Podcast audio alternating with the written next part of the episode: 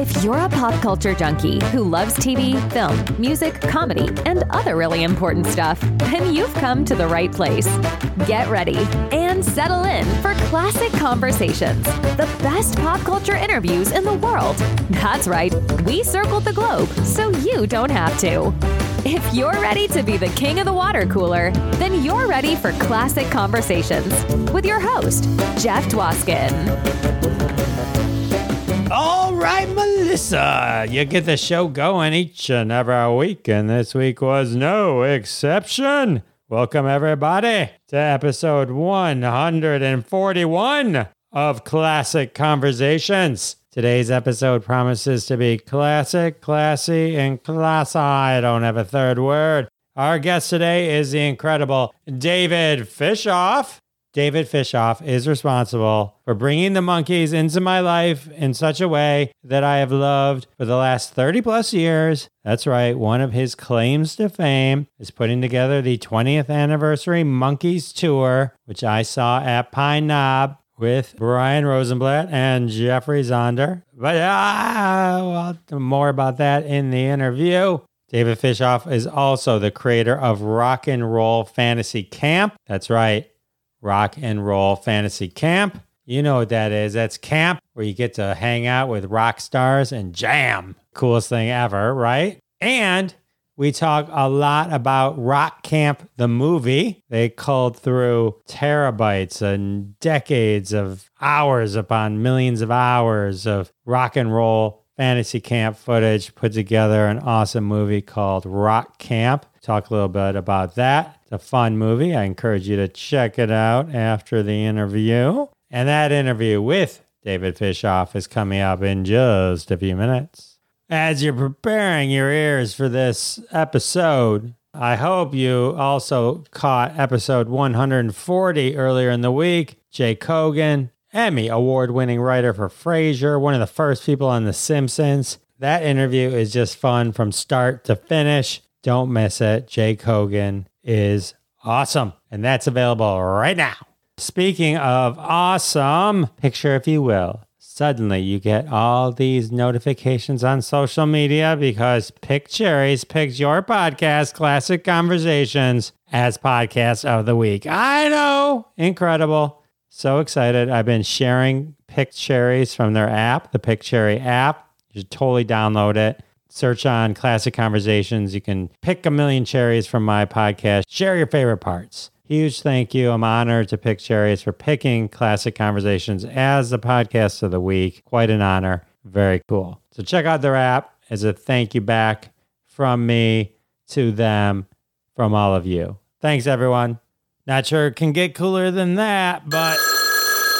Oh, who is call? I changed the number. I switched over to Classic Conversations, changed the number. They told me no one had this super secret number. Hang on. Hello? Hi, Jeff. Hi, Blanca. How, how you It's so nice to be back in your show. I know we've both been so busy. I know. I'm so excited. Blanca, Blanco, everyone. You remember her from episode 106? What's going Wow. on? How's the book? Oh, the book is doing great. So many people are being affected by it in a positive way, and it's been selling, and it's just doing really good. And now I have something else I wanted to share with you guys. Go ahead, spill the beans. You tell, they, tell me all about it. Yeah, so I wanted to share that I, I'm getting actually my first Emmy consideration for my role in Tale of Tales. I play Lola, and my category is Outstanding Best Supporting Actress in a Drama Series. And it's my first one, so I'm super excited and to be on the ballot. That is so exciting. So, how did you find out you were on the ballot? The Television Academy, they notified me. So, is this a phone call? Like, how'd you find out? Like, Oh, does your jaw they drop? Is it an email? Like, this is exciting, right? This is like a oh my God moment, right? Yeah,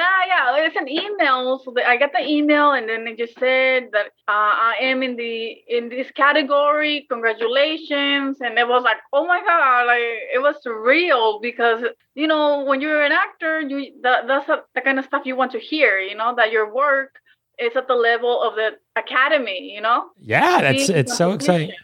Wait, so Tale of Tales is on Tubi, right? Yeah, oh yeah, sorry. Oh. Tell everyone who hasn't discovered the show yet, like, what is Tale of Tales about? So yeah, Tale of Tales is on Tubi, and you can download it for free. It is a, a drama, action, thriller, mystery. It takes place in a nightclub, and there's some a crime that is happening. And my character is has like the information to help solve the case. And so it is so many so many twists and betrayal, everything that you can think is so dramatic. so it is um you know the investigators are trying to solve the case to make sure that there's no other victims you know? It's definitely like a, you see the whole series all at once because it's so intriguing. Right there's eight episodes of tale yes. of tales and then uh, i read that there's uh, season two around the corner. Yeah season two is going to start this fall and I'm gonna be in it, so I'm excited. That's super exciting. This is all such great news. I'm so happy to hear about all this continued success. I hope you win your Emmy. That would be so exciting. I know you've won. You. I know you're no stranger to winning awards. You want, you know, but uh, uh, I'm sure having one of those Emmys would be uh, put it right there on the bookshelf behind you. yeah, I need to start putting that in my suitcase. I mean, in my bookcases. yeah, I think the only one who doesn't want you to win an Emmy is that plant behind you, which is probably where that Emmy's going to yeah, go. it's like, no, take me out of here. so, oh, that plant's the only one voting, yeah. rooting against you. oh man, Well, this is exciting. I can't thank you enough for taking even just a few minutes of your time to call into the show and let me know all the good stuff going on. Continued success with this and the book, breaking the mold. So great. Thank you. Thank you so much. I will see. I will let you know when I have other new updates. yeah, yeah, you're always welcome. I love to have you back. It'd be awesome. Thank you. Thank you. Oh my God, you never know who's gonna call into the show, huh? Blanca Blanco, star of Tale of Tales on Tubi. Also, check out Blanca's book, Breaking the Mold. We talk all about it on episode 106. It's a great episode. The book is really inspirational. Her story will definitely inspire you. So it's always exciting when amazing things happen to amazing people. All right. Well, I do want to take a quick second. Thank everyone for their support of the sponsors. When you support the sponsors, you're supporting us here at Classic Conversations, and that's how we keep the lights on. The interview sponsor for this episode is, of course, Rock Camp, the movie which was born from all the footage taken during Rock and Roll Fantasy Camp, David Fishoff's brainchild, which gives the public the experience of living life like a rock star. Rock Camp, the movie, showcases the life of some folks that participated in Rock and Roll Fantasy Camp and spotlights a lot of the cool rock and rollers that have been part of it Alice Cooper, Robert Daltrey, Sammy Hagar, Nancy Wilson, Gene Simmons, Paul Stanley, and so many more. You're going to love this movie. More information on where you can find it during the interview and after the interview. I'll recap some. Also, look for a link in the show notes. So cool. You're going to love it. Super fun. You know what else is super fun? My conversation with David Fishoff. That's coming up right now. You're going to learn all about how he created the Monkees tour, the Ringo All Star Band tour, Rock and Roll Fantasy Camp, the Dirty Dancing Tour. This man is a tour de force of musical goodness. All right, you've waited long enough. Please enjoy my conversation with David Fishoff. All right, everyone. I'm excited to introduce my next guest, music producer, sports agent, founder of Rock and Roll Fantasy Camp, Cue the air guitar as we welcome David Fishoff to the program. David, welcome to the show. Thank you, Jeff. So glad to be here. What a pleasure. What an honor. Oh, it's an honor for me to have you here. I'm so excited to talk about the awesome Rock and Roll Fantasy Camp movie, the actual camp, everything. I I'm fascinated. Like, how did you get started just being an agent and repping and kind of getting into this business because it's it's unique. It wasn't your background. Wasn't my background. I don't think anyone's background of being an agent today, you know, is, is anyone's background. It's it's you meet the clients and you become an agent. But I started the Catskills really, and that's you know the they call it the Jewish Alps. You know, it never snows up there; it's just sour cream on the on the mountains. it was a place where a start for so many comedians, managers, artists, talent. It's a place in the in the Catskill Mountains in New York where there were hundred hotels in the 60s and the 50s and the 60s, and these hotels had to provide. They, they provided three incredible meals, and then at 10:30 uh, at night, they gave a show every night, a comedian, a singer, and someone had to book them, and that's how I started being an agent.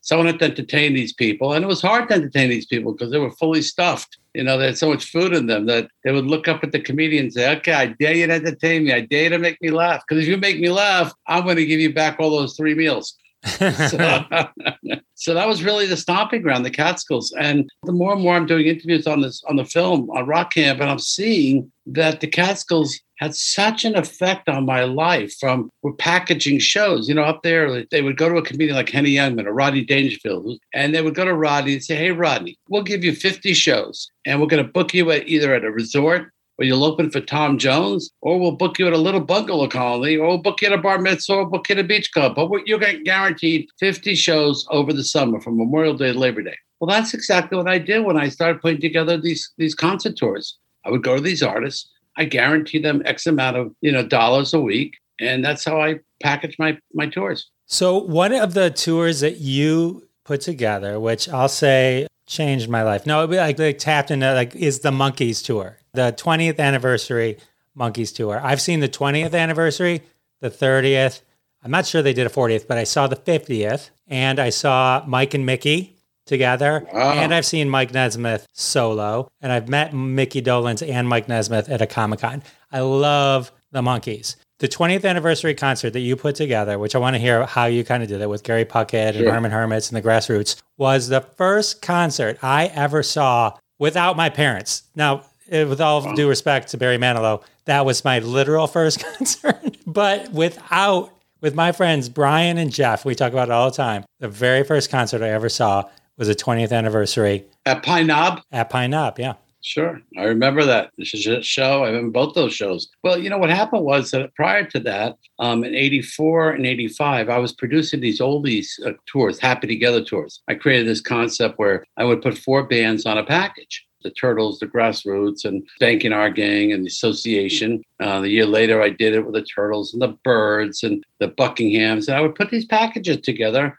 and I would sell them to places like Pine Knob and Poplar Creek. These were these amphitheaters owned by the Nederlander organization. And they would sell beautifully, you know, four or 5,000 seats under the under the, the, rooftop covering, and they were part of packages that they did. And in 1986, 85, I was touring with one of these shows, and I was stuck in Kansas City.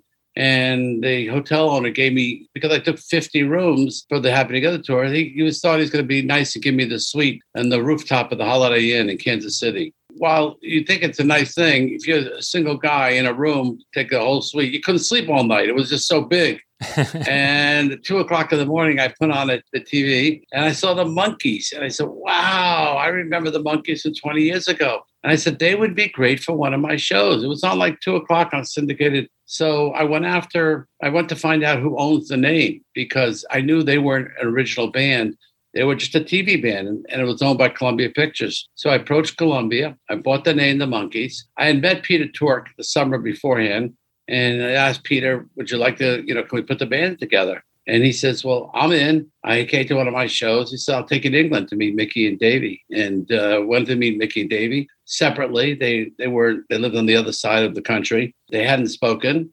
They each wanted their individual deals. So that's when I came up with the the idea to put them out there. And then I was gonna put the I created a horn section to, to add to the show because I'm crazy about horns. Decided to package them with Gary Puckett and the Herman Hermits and the Grassroots. Now unbeknownst to me, I'm on the seventh floor of 1775 Broadway.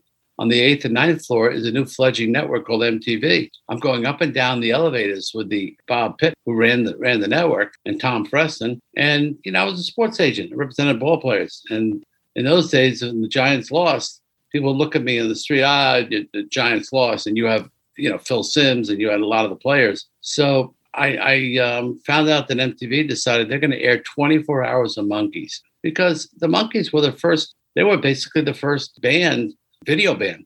So I ran upstairs. To, Mike Nesmith basically invented the whole concept. yeah, Nesmith. Yeah, he gets credit. And I ran upstairs, and Bob Pittman said, "Sit down, kid." He said, uh, "I'll make a deal with you. You promote my um, new fledgling network, MTV, and all your ads with the Monkees live tour you're doing, and I'll promote it on on uh, television that you're doing a live tour." Well, let me tell you something. That was unbelievable because I went on sale in Poplar Creek in Chicago, Pine Knob, and I thought I was going to sell two, three thousand seats the first day. We sold out fifteen thousand tickets in Poplar Creek and Pine Knob. And then they, they asked, can we do another show? I said, sure. And we had another show. We sold 30,000 tickets in Michigan where you went. And was all these little girls came running home in the morning. And the mother said, where were you all night? Oh, mommy, I went to buy monkey tickets. I want to go. And then, you know, then everybody else in the family said, we want to go also. People didn't realize that it was a 20 year old band. They thought it was a new band on MTV. So at this point, this is 15, 16 year old Jeff at this moment while you're making Yeah. this magic. MTV, I remember specifically sitting there with my VHS tapes, recording every episode of the Monkees, swapping it out. I must have been on, because like you said, it was like, it was just nonstop, right? I must have had tape after tape, 24 hours. tape after tape after tape. I, I probably Amazing. missed the, the nighttime ones, but Right. I remember I had them all on VHS. I don't even know if I ever watched them, but I mean, I watched it, but I don't know if I rewatched it. It was, I was obsessed. It was like 15 year, 16 year old Jeff, thanks you so much. It was amazing. You got to give, you have to give Bob Rafelson credit and Bert Schneider. They really created a show that not only you, we all were. I was addicted to it 20 when it first came out. I'd run home from school and I remember watching the Monkees. My parents wouldn't let me watch anything else. They said gave me permission to watch. They were so much fun. And I just loved the way everybody identified with who their favorite monkey was. And even when I was single, I'd go on a date with a girl and I'd say, Who's your favorite monkey? And you know, if she said Davy, I stayed. If it was Mickey, I stayed. If it was Mike or Pete, I left. no, it was just it was just amazing how but the show was the and the got it. the music was incredible. I mean, to see Carole King honored at the Rock and Roll Hall of Fame, and you know, she wrote Pleasant Valley Sunday. These guys were geniuses, the guys who created it. And then you also have to give credit to you know the gentleman who um, who got all the music together. He had the Midnight Hour. What was his name? Ricky. His son Ricky's a big big producer, but Ah, I'm who, who did all the music? Um, you know, anyways, he picked the best songs and the best songwriters, and it was it was unbelievable. The music was amazing. Oh, I still, I still listen to the Monkees It makes you happy. It's incredible. I have uh, on vinyl. I collected on vinyl. I bought the Mike and Mickey show. They from the version of the tour they did a couple of years ago, pre-pandemic. I have the that two LP. Love it, love it. Love it. Just love it. I have a signed copy of Headquarters by Mike and Mickey. This is funny. I saw Davy Jones perform in Pontiac, Michigan. They were doing a Brady Bunch revival where they it was Yeah. like before the movie, the, the parody movie came out, they did it that style and they did the Davy Jones episode and Davy Jones was there playing Davy Jones. Went to Amazing. that. Saw Mike Nesmith solo at a place called the Magic Band. You know, I tell you, the- thing it did bother me as a fan of Davey because Davey really was he wa- he really was my favorite. And, You know, we were very close. Uh, he came to visit me two weeks before he passed away. Bring me these books that to my I have younger kids now, and you know, it, it was sad, it's sad to see a band out there touring as the Monkees and without Davy Jones. It's like you know, imagine Emma Aerosmith going out there or or or any of these bands going out without the lead singer. But uh, you know, that that's the only thing that bothered me. But then I, I got past that and I said, you know what? If the fans want to hear these songs and it makes them happy, why not? You know, there's so many cover bands out there. Go see the real the real guys. I hear what you're saying 100%, and I, I don't disagree. But I think they do this show they call the Monkees Present Mike and Mickey. I think Right. so that and I having like been, that better. having been having been to the show, they honor Davy Jones. It was great. Yeah. uh, with Davy. And he really he really gets he really Yeah. deserves to be honest. It's amazing how Nesmith decided he was going to tour finally after Davy died. You know, so I can imagine that he figured he could get a little bit of the little more spotlight or a little more a little more spotlight because I didn't a few more him. songs in. You know, I think he's upset at me because I didn't approach him to do the, the 20th anniversary tour because everyone said to me he'll never do it, you know, because, uh, you know, his mother invented liquid paper, he doesn't need the money. So I never even approached him. And uh, he did show up to the Greek Theater one night, but I, I know he's, um, and he probably is upset that I didn't approach him because then he because he, he had no one to say no to. Going to ask why about Michael Nesmith not being part of that tour because I, I always didn't invite him. I didn't even think to invite him. I was a big Mickey. Once I had Mickey and Davey, I was happy, and then Peter, yes. But I don't, I don't know why I didn't even think of him. I just didn't think of him. I didn't think to invite him because everyone told me we would never do it. So why get rejected? and the other guys uh, they weren't like maybe we should give uh, Mike a call. No, each guy was individual. No, no, it wasn't like that at all. It wasn't like that at all. You know, they were all. Don't you have to understand that they were a made up for TV band. They were actors, so Right. you know it's almost like friends. You know, you have to negotiate with each each of them to get the to get the reunion together. It was just it was different. The 50th anniversary tour that I saw was with Mike. That was right after Davey had died, and then he came back. So it was the three of them, and then um, and then when Peter died, I almost I really wanted to meet Peter once. I was supposed to at a Comic Con, but we couldn't get near. It, it was Peter Tork, Norman Reedus from The Walking Dead, and Stan Lee at the same Comic Con. Couldn't even get near it, so I had to bail. I was so I was so upset because I Really? Why? He, it was so packed. it was so packed. We could. It took us five hours to even get near it, and then we kind of just said, "All right, we got we we got to Around leave." Peter Tork, that's great. Good was, for him. It was great. He was But, a very sweet guy. Very, very sweet guy. Yeah, I had a friend who had met him and said he was just the greatest guy. as well. Yeah, very, very sincere. All right. Well, thank you. I love the fact that I'm able to meet you, and I guess thank you. That was really. I mean, it was great for a lot of people, but Big part of your life. Yeah, no, part of everyone's life. It was great. It was great to be part of it. It changed my life too, by the way. It was just incredible. I was 30 years old. Uh, I didn't realize how big this thing was going to get. And it, it was it was the biggest thing I ever did at, the, at that time. Probably one of the biggest things I've ever done. Uh, it just went like went, went over my head because it was so enormous. I was very fortunate that the drummer who passed away, Eddie Zion, he filmed the entire tour from his video camera and uh, he shared me with the, the videos years later. So I was able to watch it and get good memories.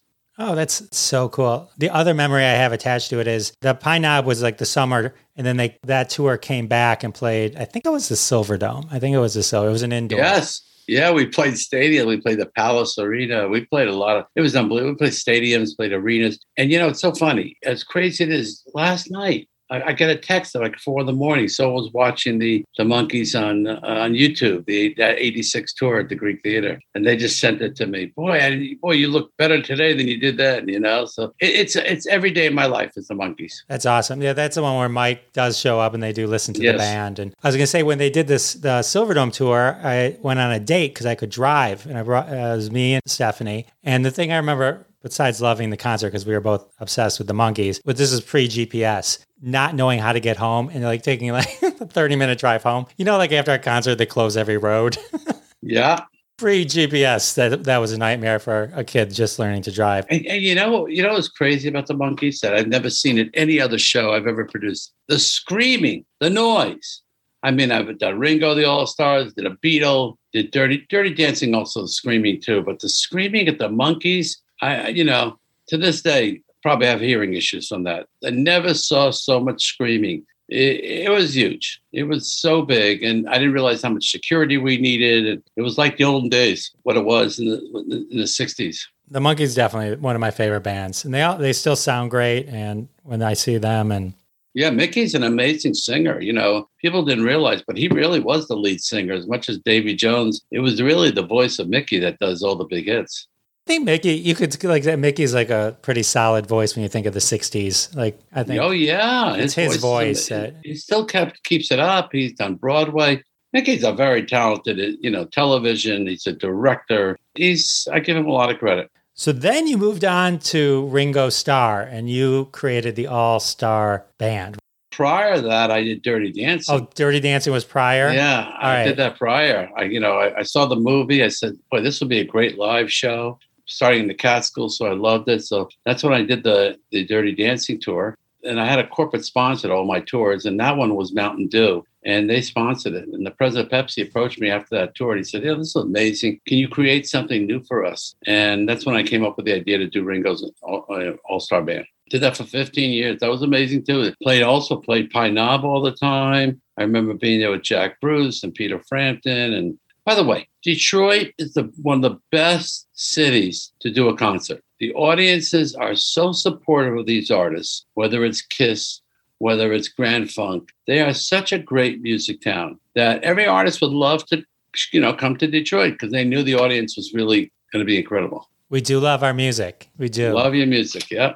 We're big fans. So you approach Ringo Starr. So what was it like just kind of saying, hey, uh, hey, ex, ex Beatle? No, I, I, I, wrote him a letter and uh, I had an offer from Pepsi, wrote him a letter and uh, to his lawyer, and I tracked it down through Capitol Records. And and about four months later, I got a response that uh, come see uh, Ringo and check you out. And they had seen what I did with the Monkees. They saw what I did with Dirty Dancing. You know, they were able to check me out. And I, I got invited to see him and pitched him the idea about doing an all star band concert and around him because, you know, a little help my friends. And my brother was a drummer and I was you know, my brother was the, usually he was the big fan. He's the one who watched him on Ed Sullivan and said, "Wow, I'm going to play drums for the rest of my life." And he still is playing drums because of Ringo. I approached him. I went to England. I pitched him on the idea, and and he said, "I was thinking the same thing." And, it, and he, you know, and together we put together this band. He basically grabbed his friends, Levon Helm and Joe Walsh. He put together amazing guys. I I, I went after Billy Preston and and you know different people I went after, but he, Clarence Clemons was there. Clarence was one of my ideas, and Dr. John. But you know, Ringo, it was easy. It was easy. You know, everybody wanted to play with Ringo, like Joe Walsh said. You know, it's a democratic band. Whatever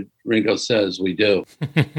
They're brother-in-laws, aren't they? They're brother-in-laws today, yeah. And it's it's amazing that um, the music that and how much love they have for him. You know, just to play with him. It, it wasn't hard to find musicians over 15 years that I did the tour. You know, hey, you want to play with Ringo? You want to go on tour? And you know, it was, it was yeah, I'm doing that. And and for anyone who went on this tours, any of those musicians, it was a great experience. I remember Mark Farner came out on one, and John Entwistle and Felix Cavaliere. We put together some great, great bands. And uh, I did that for 15 years and it was quite successful. And then, as you see, they played a joke on me at the first tour. It's in the in the movie, and Joe Walsh and Levon Helm. Yes, very cruel, very cruel, very cruel, very cruel. And you have to watch the movie to get it. That's when I created the came up with the idea on the Ringo tour. I said, "Boy, if I could give this to a fan, if they could get the the, the opportunity to to you know travel and you know be with these great musicians." You know, let's create a rock and roll fantasy camp. And that's how I created the rock and roll fantasy camp. That's so cool. How did who were the first like rock stars that you convinced to go there? More importantly, how did you convince them to hang with normal folks? well, that, that's a that's a great question, Jeff. You know, it was because back when I started this thing 26 years ago, no one ever did a meet and greet. No one met these people. Every rock star ran out the back door, and they were in their limos and they were gone. So it was hard to get. Then you have to ask these people to jam with them. So I, I really went to all everybody I met on the Ringo tour. I went to Nils Lofgren. I went to Clarence. I went to Felix Cavaliere. I went to Lou Gramm, and everybody, anybody I knew. And I said, "Would you do this idea?" Even Mike Love of the Beach Boys said, "Hey, I'll come." And you know, it was something crazy. They, I had recreated a lot of stuff, so I pulled my friends together. Did the first one in Florida. It was a disaster at the Eden Rock Hotel because I couldn't convince people to come. They didn't believe it, but I did get 40 members of the media they showed up. People Magazine and VH1 and Time Magazine, Newsweek. Wow, Rock and Roll Fantasy Camp. So I had about 20 campers that signed up, and I had 40 people of the media. Second night, I'm walking through the hotel, and I've been with Bob Spitz. He's one of the big writers, and he just wrote a book on Led Zeppelin. It's really amazing. I'm reading it now. And called me over. He says, Fishoff, get over here. And I walked to the lobby, and all these 40 media guys are talking around in circles. And they said, You know, we were going to kill you, but this thing is fun everyone's having an amazing time. The rockers and Mills is teaching. He says, and they all wrote amazing stories. But I can never do it again. I lost so much money, so I, I stopped it. And then one day I'm at the Pollstar Awards. That's the American. That's a, um like in my industry, the music awards, and they're playing a game. Who wants to be a millionaire? With Tommy Lee, Tommy Shaw, and Sammy Hagar. And one of the questions they asked, who created Rock and Roll Fans Game? David Bowie, David Byrne, David Fishoff. And I said, wow, these guys remember. And Sammy Hagar said, David Fishoff. That's when I decided I'm going to do it again. And I did it again. Folks at VH1 Classic, back then, they came to help. Uh, I went to Bret Michaels. I went to George Thorogood. I just went to everybody who I, I knew and just took a shot. And, you know, I got turned down by a lot of people. But the ones who helped me out in the beginning, they, you know, it was great. And they realized how much fun it was for them. And then I went to England to approach Roger Daltrey. I said, if I can get Roger Daltrey, that would be incredible. And I went to him and uh, approached him, and and basically he didn't understand the word camp. You know, it's not like here in America we go to camp, and he thought it was campy, campy. You know, so I said to him, "Let me ask you, make it real simple. If you had someone that you could jam with and you can meet, who would you want to do?" He said, "Levon Helm." He says, "You introduce me to Levon Helm, I'll do your camp." And I got to tell you something. I that was in the that was like it was in the pocket. Levon had done my Ringo tour, and we were very close. And so I said to Roger, I said, you know, Levon's not doing, he's not in too well shape financially, health wise. He said, what are you're going to give me, give it to him. I want to meet him. And I set that up. And uh, Levon said, I'll be glad to help you. And and he came down to meet Roger. And once Roger Daltrey did Rock Roll Fantasy Camp, it made it. It was, you know, all the papers blew up. It's so cool. So, what do you think makes it so successful, and the, and the star and the rock stars feel so good about it and talk so so well about it? My guess would be, and then you can tell I shouldn't guess, but like I should let you answer. But my guess would be is once they, everything kind of normalizes, where the, it's not a uh, fan survey, it's not like right, it's not a meet and greet, right? It's all about the music. It reminds all of them what it was like when they first started. I mean, when Gene Simmons said to me one day, I wish they had this 40 years ago when I first started. You know, you see a guy like Jerry Cantrell show up to sit down and have, have lunch with these people. And they were all these musicians. You know, none of these people are, they all had a, a choice to make in life. They went to high school, they went to college, or some didn't go to college.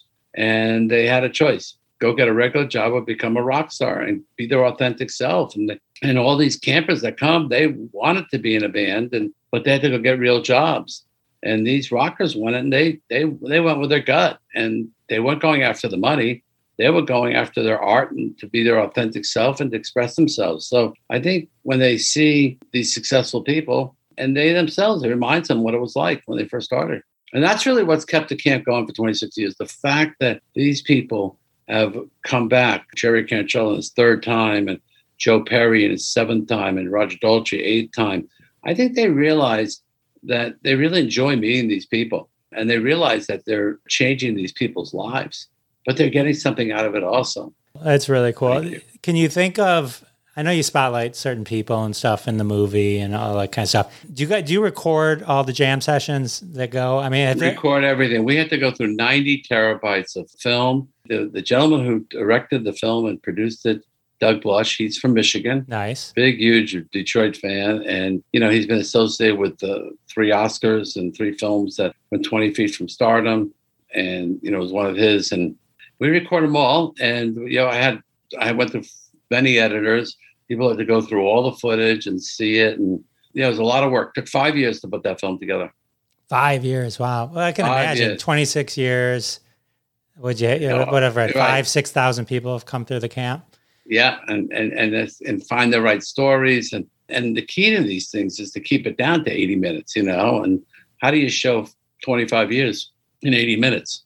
So it was really hard. The hardest thing I had to do was make a film. A tour is easy. you had to make a film. It's a fun film. It's it's cool to Thank watch you. like Alice Cooper and all those folks just talk about what a rewarding experience it is. It really is. It's really rewarding. And everyone that comes, you know, the biggest problem you have in, in running these camps is this fear factor. You know, people are scared. I'm going to jam with my hero, uh, Jeff Beck, and and they don't realize that once they come, these rock stars are there to help them. It's all about you, the camper. Got it. A lot of sex and going on. No, I was kidding. yeah, Viagra. You know, sex and drugs. Yeah, no. I tell you, it's so funny. Playboy magazine did a story. What do they say? That, uh, yeah, you stand three feet from a rock star there's no sex, there's no drugs, but you stand three feet from a rock star. So that was good enough for me. You know, when I started touring, uh, you know, with these artists, you got to understand, I'm 15 years younger than them. They're all, I mean, anyone does my camp or anyone I've toured with, they're usually very clean. They, you know, I, I missed that whole generation. I'm the later generation when they all became, when they all did a program, when they all did a program where they did something to change their life and realized I better change my life or I'm not going to live. right. It gets serious at some point. They gotta. Yeah. Got to get serious. Do you have a few people that did the camp where you like kind of put the phone down and you're like, holy shit, they said yes. Yeah, it happens all the time. like, I mean, once you got past Robert Daltrey, I mean. oh, yeah, Meatloaf. I remember being in Israel and I got a phone call from his manager and I'm at the Wailing Wall and I said, wow, Meatloaf and Jeff Beck and and Brian Wilson and Jerry Cantrell and oh god, even now I get so excited when Melissa Etheridge.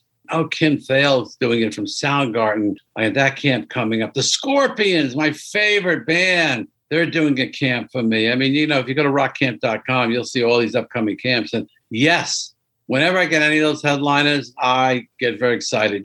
My wife says to me, Boy, your life changes. You, you become so happy. I am. I get happy because it validates that they're interested in doing the idea and they, they like my concept and they're going to come and do the camp. So, you know, and, and they're going to change people's lives. I know it. I know for a fact. I've seen it. While you only see four people in the film, there's over a thousand stories we could tell that have gone through the rock camp and have their lives changed. Is there instances of people just joining one of the bands? Like one of the someone going, I yeah, this this guy's got skills. He's coming. Well, you know what? We we haven't had that where someone joins the actual band, but I've had you know actual campus open for some of the rockers. That's great. I never promised that, but they've had some great success writing songs, putting out albums, doing tribute bands. If you go, listen, Tony Robbins said it best. If you immerse yourself for four days, five days into something that you love, you're going to get good at it. And people come to rock camp, they decide, you know what? I've done everything. I'm a musician. I'm a musician, period. Joe Perry once said to somebody, he says, What do you do for a living? The guy says, Oh, I'm a guitar, I'm a lawyer. On weekends I play guitar. And Joe turned to me and says, You're full of crap. He says, You're a musician first. You're a guitarist first. You do that the legal stuff to pay for your your guitars. The guy said, Yeah, yeah, yeah, that's me. That's me. These people who come to camp, you know, they were in a band or they want to be in a band or they want to be a musician or and they immerse themselves in it. And once they get into it, they they join other bands, they become a band, they find real true happiness. I will have to say one thing: rock and roll fans can has changed so many people's lives because it's that's what it is. It's it's, it's more of a it's a life changing experience than it is anything else. It's incredible. I I loved the part of the movie where, where I talked about just how it seeped into popular culture, like it's been on The Simpsons. The Simpsons, The Bones, the Ellen. I mean, you know, Pawn Stars. I mean, it's just been unbelievable, and, and that's unsolicited. They just think it's a cool idea. I mean, to me, The Simpsons, when we interviewed the producer of Simpsons, they were listening to Howard Stern talk about it with Leslie West. And they said, you know, that'd make a great episode. And then a day later, the Stones called and said, you know, we're going on tour. We're looking to do an episode. And they said, would you do Rock and Roll Fantasy Game? And then Keith Richards posted it the anniversary of, of the episode. So it, it's, you know, and, and I remember Tom Petty's families told him that they were so excited that he did the Simpsons episode of Rock and Roll Fantasy Camp. So, you know, they thought he, he said, Tom Petty said to the producer, he my kids finally think I'm cool. So that's a great episode though. And they, yeah. they play that on the, the Tom Petty channel all the time. Yeah. all the time. Yeah. He thought it was really cool. Well, I mean, to be on the Simpsons. Right. You made it. It was great. It helped our business. Right. It made it. Right. It helped our business. But anytime something just kind of, I, I think that's how you know you made it, right? When you like, when people just start talking about you. Yeah. I mean, that's, you're right. You're, you're right. Or there, there was that commercial that appeared at Citibank, you know, they called me up and said, we want to do a commercial. And I said, wow, it's really cool. And, and they ran that. So yeah, no, it's it's been a long journey, been a hard business because you know it's not unlike where you can extend the fence or you know do another week of shows. You know, we're limited to one bass player a band, one keyboard player a band, one drummer a band. So you know, as you see these rock stars say, it's the hardest thing they have to do. It is a lot of hard work. In the end, it's satisfying. It's great. I love the segment where they're coming up with band names. Oh, names are so funny. Yeah, I, that's one of my favorite. When you get a chance to come up with a name of a band, and by the way, they and they stick with those bands. They still, you know, they're they're friends. And some of them are from the dirtiest to the cleanest. Motley Jew is one of my favorite ones. Motley Jew, very funny. MGM Grandfathers. I mean, Viagra Falls. I mean, the, the, there's some some are fun. Have you ever gotten any of the Monkees or Ringo to come do rock and roll fans? So Mickey Dolenz came to camp, came and uh, he, I brought him in to surprise everybody. I never did a Monkees camp just because I was so associated with him, and I would. But Mickey came by the camp. He's been a great friend and really gave me some great ideas. Never got Ringo to do it. It was, um, but Mickey came. Uh, Davey was going to come, but then he passed away. We had scheduled a day. Peter did camp. Yeah, Peter did camp. Peter was the counselor camp. Nice. Can't get Joe Walsh to convince Ringo. Maybe they could do it together. They could. yeah. They like to hang out. They like to hang Joe, out. Joe did camp. Yeah, Joe yeah. did camp, and probably have hundred drummers and no guitar players if I had uh, Ringo. So, Well, you can dream. You maybe just uh, you can make Ringo jealous and try and get Paul McCartney. My dream. Everyone asks me who I want. I love. I don't need to make Ringo jealous. He's not jealous of anybody, but I was kidding. I was McCartney. kidding. McCartney would be. You know, McCartney would be my my dream. Oh, okay, so I accidentally stepped on the answer to, to that question. Then who, Yeah. who would you want to get? Yeah, yeah. See how in guy. tune we are. We're so in tune. You're absolutely right. Hey, hey, we're the Monkees. hey, hey. People say we monkey around. All right. Which is your favorite monkey song? That's a great question. It's funny. I I love I'm a believer, which I know is such a Oh, such a my favorite. but I, I love Neil- all the Neil Neil Diamond. Diamond. ones. I like all the Neil Diamond ones. I know Davey sang a bunch of those. Mickey sang "I'm a Believer" at my wedding. Keep saying I'm a believer at your wedding. That's oh that is that's a cool story. Oh wow. That is really nice. That is so cool. I, my wife isn't as big a monkey fan as I am. It's it causes such strife in our relationship. Well- for for the 50th anniversary, I'm like, I'm a big boy now. I'm gonna buy really good tickets. So I had like third seat to the 50th anniversary. I took my wife, and at the end of it, I turned to her. I go, "That was like the greatest thing I've ever experienced in my life." And she's like, "Really?" She goes, You knew those songs? I'm like, You didn't? I'm like, How are we even married? I was just seeing the thing. My wife's a Duran Duran groupie, so I had to sit through Duran Duran show on Broadway once, and I didn't know any of the songs, so I get it. You know, you have to be into the band. Right, it's hard. But I thought everyone Yeah. I thought everyone loved the Monkees. I remember wanting to see Mike Nesmith. He was coming and doing a solo tour. And I remember I remember like I was somewhere and no one would go with me. No one would go with me. And then I just heard somebody say Monkees Mike Nesmith. And I walk over, I go, Did you just say Mike Nesmith? Mike Nesmith? I don't even know who this person is. I just know we have mutual friends. He goes, Yes. He goes, No one will go to the concert with me. we went to the concert together. I don't think I've seen Wow. him. I never saw him again, but that the Monkees just brings people together left and right. All right, so Paul McCartney is who would be who would be if you never could get Paul McCartney? I mean, you know, Mick and Keith, they did the that episode. That was the best. You know, Jimmy Page would be another great one. But any, you know what? I'm really open to any musician who really wants to share and, and teach and mentor. I'm open for anybody. So uh, yeah, no, I, I love it. I love it, and it's really exciting every day to come up with a new idea, create a new concept, and probably the best job in the world for me to run Rock and Roll Fantasy Camp. It's so amazing. What's next? Is it just more camps, or do you have? More camps. Well, we're working on a TV series now with Fox and kind of come up with an idea for a series. Uh, do more camps, move it into casinos. Yeah, I'm constantly trying to find new ways to build it. Where can people see the movie? So the movie is uh, it's on Amazon Prime and also Apple. But and you can also see it on Direct TV for free if you're on the 4K channel, which should be really cool. They, but they can go to rockcampthemovie.com and they can see it for only $2.99. That's the cheapest place to see it. Rockcampthemovie.com. Dot com. It's it's a really fun movie, everyone. Yeah. I, I watched Yeah, Jimmy it. Fallon. Fallon loved it. Yeah, no, it's it, you know what I love about the film. It- it's not like a behind the music. You know, behind the music was band makes it big, band loses all their money, band makes it big again, and I just put in the name of the band: Beatles, Stone, Led Zeppelin, Pink Floyd, Duran Duran. You know, and this is a movie that takes you from the beginning. It's slow, and then at the end, you really walk away with with emotional feeling. And I'm hoping that people will it will resonate with anybody who wants to do a, a new idea. Yeah, you're doing a podcast. You know, people shouldn't be scared to go out and create new concepts. These people do it with music, but you can do it with anything. So to me, I want people to be motivated by it, not to be afraid. It's definitely inspirational. There's some really great threads that you follow of people that at the camp and just how their lives kind of evolved. It's great hearing from like Alice Cooper and all those folks. You know, just hearing It's amazing, them. right? To see to see Gene Simmons and Alice and see everybody that's really you know comes down to earth. Yeah, Paul Stanley. Paul Stanley's amazing. Yeah. So cool. Is there any other places that people can keep up with you on the social media? Uh, yeah, yeah. The best thing is rockcamp.com and get on our newsletter. Come out with a newsletter every week. We announce new camps. Of course, I'm on Instagram, and but the best thing is the newsletter because I really focus on that, what I want to share with people, and and then they can write back to us. Very cool. So hopefully, we'll we'll we'll get to Michigan soon. You'll come out to see the camp. That'd be great. Get to the Motor, Motor City Casino. I'm hoping we'll get there one day. That would be amazing.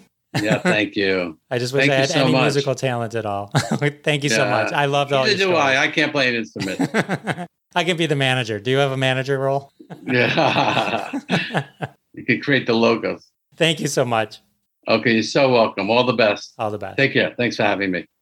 All right, how awesome was that conversation? I it's you see all these things existing in the world, the Ringo All-Star Band, the Monkees Tour, Rock and Roll Fantasy Camp. You never stop to think who created all this? Who brought this into our lives? I know. There we are. So, I kept saying during the interview that I saw the Monkees at the Silver Dome and I actually saw them at the Palace of Auburn Hills the second time. First time was Pine Knob. But just to self correct myself, I was at the Palace of Auburn Hills with Stephanie Wolf and we saw it and got lost on the way home. Anywho, so all right, so that's that's that. I'm a huge Monkees fan. I really, really, really love the Monkees. Hopefully that came through. Anyway, so that was super fun. Well, you know what else is super fun? When the interview's over, we do a trending hashtag from the family of hashtags at hashtag roundup. Download the free, always free, doesn't cost a penny app from the iTunes App Store or Google Play Store. Download the app, get notified every time a hashtag game starts. Tweet along with us, and one day one of your tweets may show up on a future episode of Classic Conversations.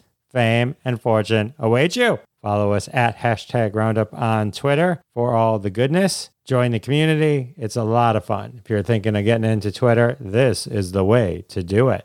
All right, this episode's hashtag, hashtag beachy songs and bands by hashtag Tavern. Mash up beaches and songs and bands. I figure, hey, rock and roll episode. We got to mix up something with songs and bands. And I picked beaches. I don't know why. I just did. Here we are. Hashtag Tavern, always bringing the good games weekly on the hashtag Roundup. All right, so let's let's dive into this ultimate mashup of beach things songs and bands. Mash them all together. You get hashtag beachy songs and bands. Hilarity ensues. Here we go. Sweet dreams are mermaid of these. Oh, I forgot. I always go into singing by accident. Hashtag beachy songs and bands. How can't I? Anything by Nickelback because they're trash and our beaches are polluted. Jerry hitting low but hitting high. What? Here comes the sun screen. Do do do do do. Highway to Shells. You get it? You see how you mash up beaches and songs and bands? It's fun, right? Seafood Fighters. Boom, a band example. Clam. I wish I was your lover. And you get to hear me sing horrible. That's a bonus, right? A seahorse with no name. This sand is your sand. This sand is my sand. From the anyway, Wave Matthews Band, Sand by Me, Sand by Me when you're not. Okay, sorry. Born to Sun, I've been waiting for a girl like you. I got sand in low places. Walk like a crustacean. These are some amazing hashtag beachy songs and bands. And with any luck, some of the tunes I'm singing are sticking in your head. Steely Tan, All Along the Sandcastle, the beach is back. Suns and Roses. And our final hashtag beachy songs and bands. Gulls just want to have fun. That's what they really want. Okay. oh, I can see your face. And I am embarrassed. Okay. Sorry for my singing.